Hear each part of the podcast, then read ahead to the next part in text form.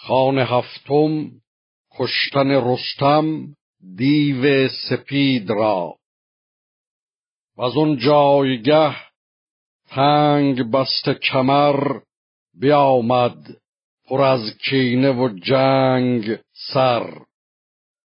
چو رخشندر آمد بدان هفت کوه بدان نر دیوانه گشت گروه به نزدیکی قار و آن چه رسید به گردندرش لشکر دیو دید. به اولاد گفتان چه پرسیدمت همه بر ره راستی دیدمت. کنون چون گه کینه آمد فراز مرا راه بنمای و بکشای راز. بدو گفت اولاد چون آفتاب شود گرم دیوندر آید به خواب. بر ایشان تو پیروز گردی به جنگ تو را یک زمان کرد باید درنگ.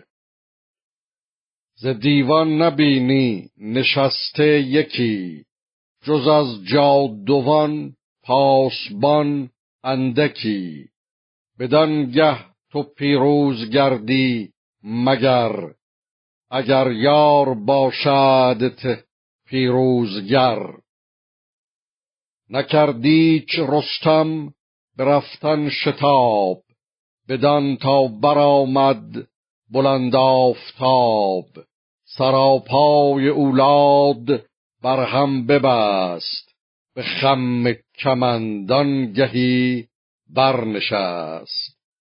براهیخت جنگی نهنگ از نیام.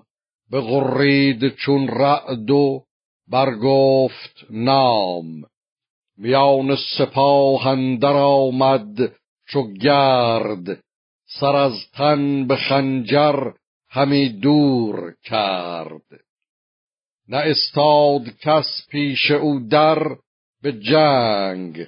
نجستند با او کسی ناموننگ و از آن جایگه پیش دیو سپید بیامد دلی پر ز بیم و امید. به کردار دوزخ یکی چاه دید. تن دیو از آن تیرگی ناپدید. زمانی همی بود در چنگ تیغ نبود جای دیدار و جای گریق چو دیده بمالید و مژگان بشست در آن چاه تاریک لختی بجست.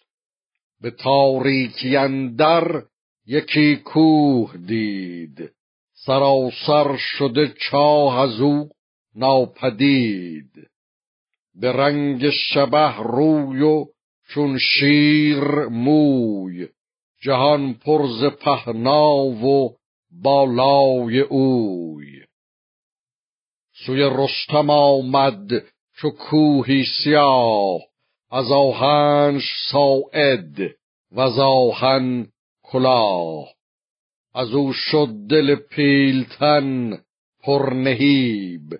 بترسید کامد به تنگی نشیب. برا شفته برسان پیل ژیان. یکی تیغ تیزش بزد بر میان.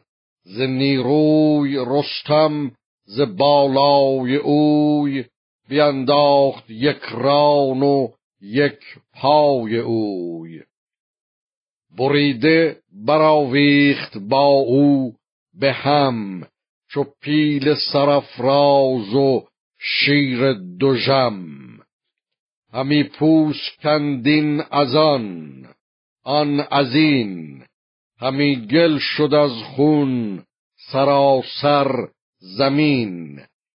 به دل گفت رستم که امروز جان نخواهم همی برد از این بدگمان.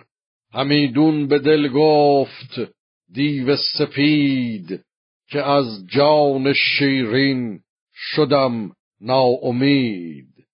گریدون که از چنگ این ها بریده پی و پوست یابم رها نه مهتر نه کهتر. به مازندران بمانم به جای از کران تا کران. بزد دست و برداشتش نر شیر به گردن برآورد و افگند زیر. فرو برد خنجر دلش بردرید. جگرش از تن تیره بیرون کشید. همه غار یک سر تن کشته بود. جهان همچو دریای خون گشته بود.